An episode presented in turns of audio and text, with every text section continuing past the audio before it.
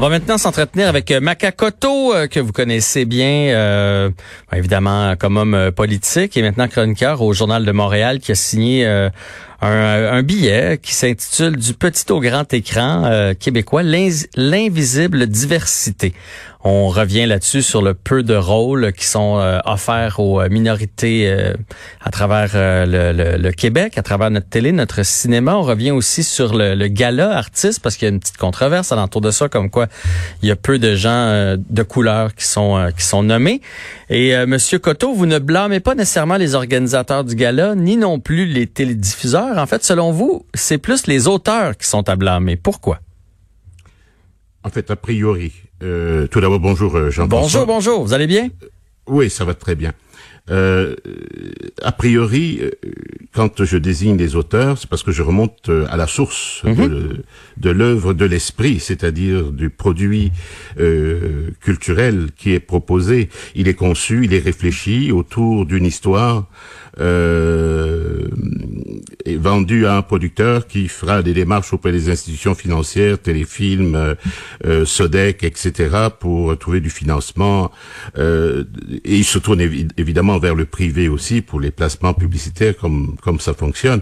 Et puis il va vendre tout cela à un diffuseur qui aura probablement lui son, son mot à dire. Mais l'ensemble euh, de ces acteurs, de ces personnes appartenant à la majorité, est loin euh, de, de penser ou d'envisager une seule seconde, ah tiens, on est au Québec, on est une société inclusive, euh, il faut euh, probablement penser à, à intégrer des perspectives qui démontrent toute la diversité québécoise à travers les histoires qu'on écrit, à travers les histoires qu'on va défendre en téléfilm ou à la SODEC, à travers les histoires qu'on va diffuser par la suite. Donc, quand je dis les auteurs et les producteurs, c'est les premiers porteurs de ballon. Ouais. Et, et, et, je les cible sans, pas sans, je dis, c'est une erreur de ne pas penser de façon sur une base holistique. Je les cible parce que c'est à partir d'eux que partent les projets. Mais je vous, euh, je, vous relance là-dessus là, puis euh, cela dit, avant de commencer notre discussion, je suis bien d'accord qu'on devrait avoir une meilleure représentation à la télé, puis euh, dans les films. Ok, fait que je, je veux juste pas être mal interprété. Non, non, non, mais ça, ça dépasse le, le le, le, stade de la représentation. C'est pas le, le, le, fond de mon propos. Le fond de mon propos est que nous vivons dans une société qui construit euh, son imaginaire à partir seulement d'une partie de sa population. Mhm. Cet imaginaire exclut euh, des pans entiers, les autochtones, les nouveaux arrivants, etc., etc., sans parler euh, des, des, des, profils sexuels divers. on est on est dans le clientélisme, on sait que en allant, en mettant de l'avant tel ou tel produit, on a une cible déjà connue, bien encadrée, euh, alors que si on se disperse un temps soit peu, on peut se perdre avec euh, le, le, le, le, produit qui va, euh, disons, dépasser le cadre habituel. Ouais.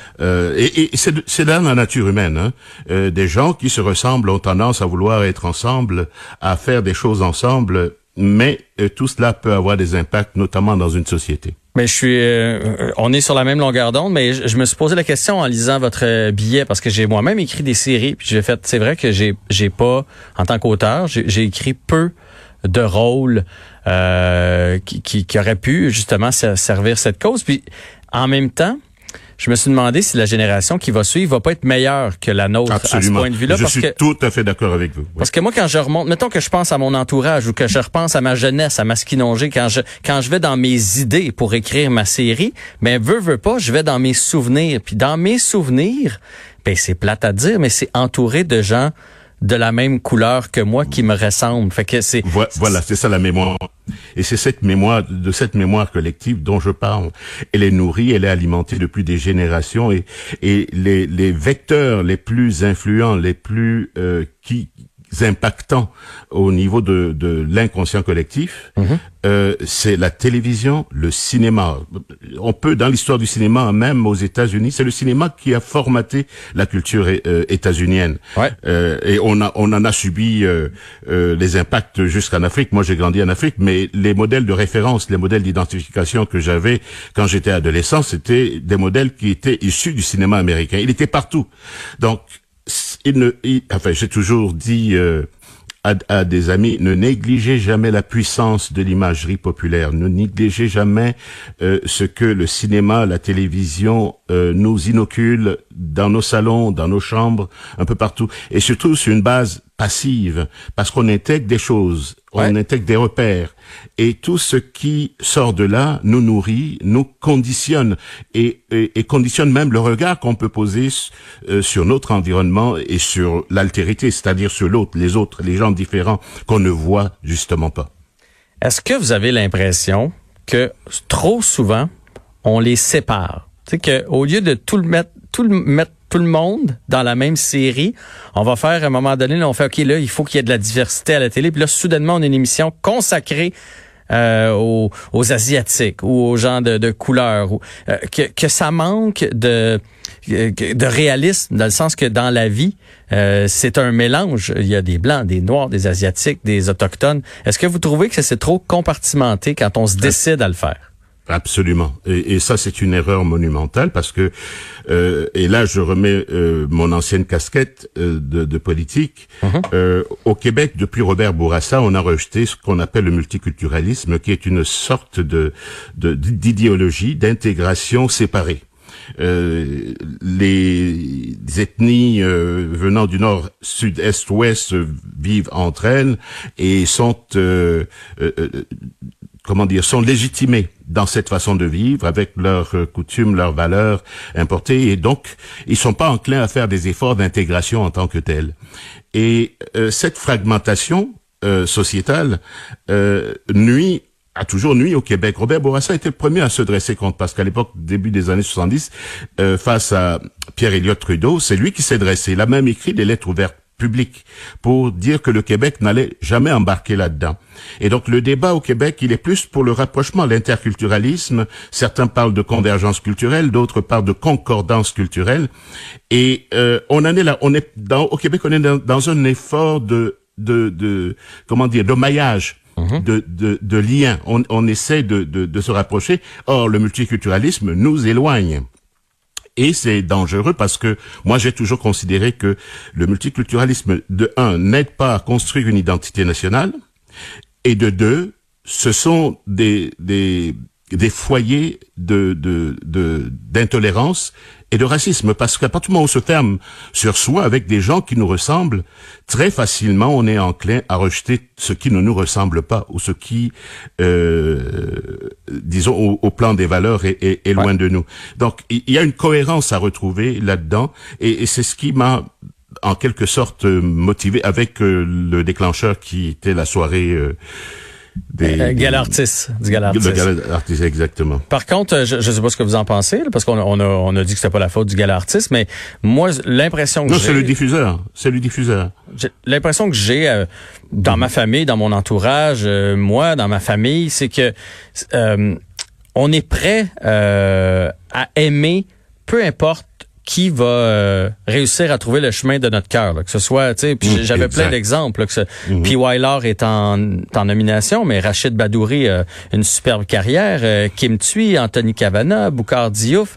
C'est, je pense que les gens, si c'est bien amené, puis euh, les gens, peu importe la couleur, puis peu importe qui écoute la télé, on est prêt à, à accepter la diversité à, l'écran. Mmh. Ah, moi, je suis d'accord. Je suis tout à fait d'accord. Moi, quand je suis arrivé il y a quoi, un peu plus d'une trentaine d'années, c'est Daniel Laferrière qui était venu me chercher par le collet euh, euh à, à, Paris pour mhm. euh, que je collabore euh, avec lui sur un de ses projets. Et ça a pris quoi, je dirais une année pour que je sois adopté par le milieu culturel et artistique déjà, et par les Québécoises et Québécois, euh, quelles que soient leurs euh, origines, par la suite. Et, et, et de mon côté, c'est le facteur humain qui m'a piégé au Québec. C'est, je, je, j'étais pas venu pour rester, mais j'ai été coincé parce que il y a ce facteur humain euh, québécois. Les Québécois sont généralement des gens ouverts, chaleureux, avec beaucoup d'humilité, et ça me ramène à mes repères euh, euh, euh africain. Je suis né sur un continent où on trouve beaucoup de gens comme ça, sauf que là-bas, ils sont beaucoup plus bronzés, quoi. Voilà. Ouais, ça c'est ça. Là, j'ai une question un peu plus euh, tendancieuse. Je vous le dis tout de suite, là, puis c'est vraiment, c'est une question. Je me, parce que ce matin, je me mettais dans la peau de, des d'auteurs, ce que ce que mhm. j'ai été souvent.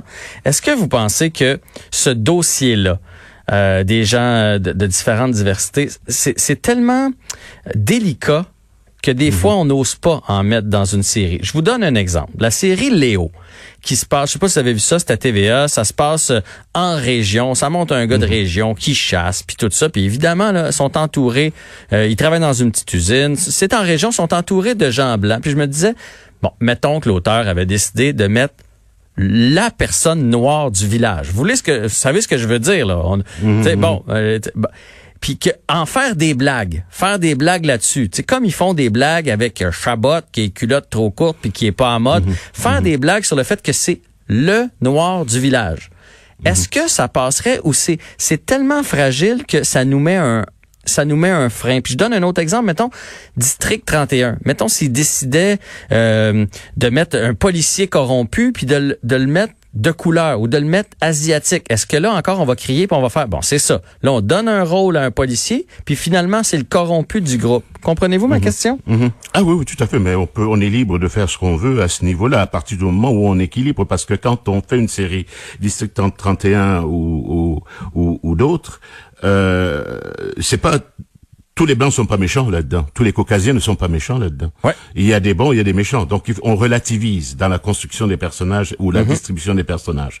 À partir du moment où cette même équation s'applique à la diversité, il y a aucun problème. Tout le monde, c'est les, gens issus de la diversité, c'est pas des, tous des anges.